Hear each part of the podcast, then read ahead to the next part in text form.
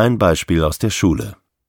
Ich befinde mich in einer Klasse mit 20 bis 30 Mitschülern.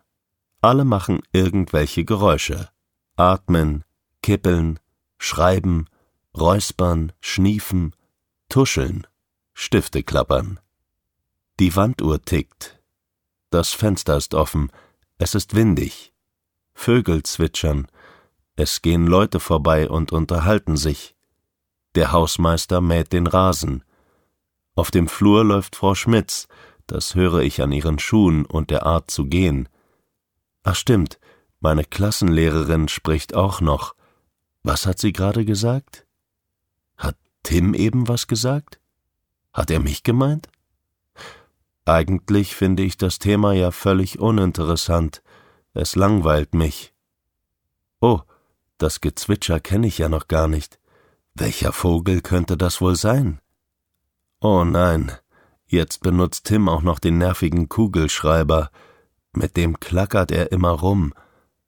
Hat meine Lehrerin gerade mich angesprochen? Oh nein, was sag ich jetzt nur? Da gibt es jetzt wohl doch wieder eine schlechte Note. So oder so ähnlich ergeht es vielen Schülern, ohne dass sie sich darüber bewusst sind. Es wird oftmals vermutet, der Schüler habe grundsätzlich eine mangelnde Konzentrationsbereitschaft oder Fähigkeit. Aber er hört einfach unglaublich intensiv. Und was sich viele nicht vorstellen können, alles in gleicher Intensität und Lautstärke. Der Bereich der visuellen Wahrnehmung ist ebenfalls sehr spannend. Auch hier kann man sich vorstellen, dass es zum Beispiel Farben gibt, die einem nicht gefallen oder auch als besonders schön wahrgenommen werden. Das gilt auch für Bilder oder Muster, die stressig oder beruhigend wirken. Dann gibt es vielleicht auch noch ein Verständnis dafür, dass ich in einem riesigen Supermarkt oder Warenhaus überfordert sein kann mit dem unglaublich vielfältigen Angebot, der unterschiedlichen Aufmachung der Verpackung, Angebotspreisen und der immer wieder anderen Anordnung von Warengruppen innerhalb der unterschiedlichen Anbieter. Möglicherweise noch getoppt durch üppige, leuchtende und glitzernde Weihnachtsdekoration. Da kann man dann schon mal geschafft sein vom Einkauf. Lassen wir jetzt mal außen vor, dass es dort vielleicht noch Menschenmassen gab, von denen man ständig angerempelt wurde. Es gab auch unterschiedlichste Gerüche, schreckliche Musik war zu hören, und es war auch stressig, vielleicht ein paar Dinge nicht kaufen zu können, die auf meinem Zettel standen. Was, wenn ich nun alle, alle Menschen, die mir entgegenkommen, detailfokussiert wahrnehme? Ich sehe, welche Kleidung sie tragen, und das auch noch unangemessen zur aktuellen Außentemperatur und in farblich unmöglicher Zusammenstellung. Die Regale sind unlogisch angeordnet, das würde ich ja ganz anders machen.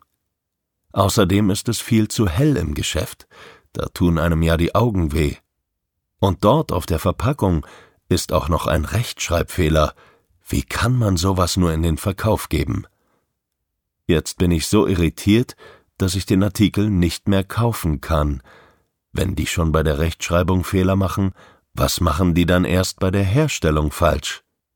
Und das Plakat da vorne, sowie nahezu alle Preisschilder sind schief und vor manchen Artikeln ist überhaupt kein Preisschild. Manche Preise werden als Angebot deklariert, kosten aber auch sonst das gleiche. Das ist doch ver. Und jetzt habe ich auch noch meine Nachbarin entdeckt, die, die so gerne ein Schwätzchen hält über Dinge, die mich noch nie interessiert haben. Stress pur. Genauso könnte es mir im Klassenzimmer oder Großraumbüro ergehen jede Menge Bewegungen, die alle in mein Bewusstsein eindringen. Schier unendlich viele visuelle Reize, die ich alle wahrnehme und denen ich mich nicht entziehen kann. Insbesondere dann nicht, wenn sie entweder mein Interesse, meine Neugier wecken oder ich einen Fehler entdecke oder mir etwas unlogisch erscheint.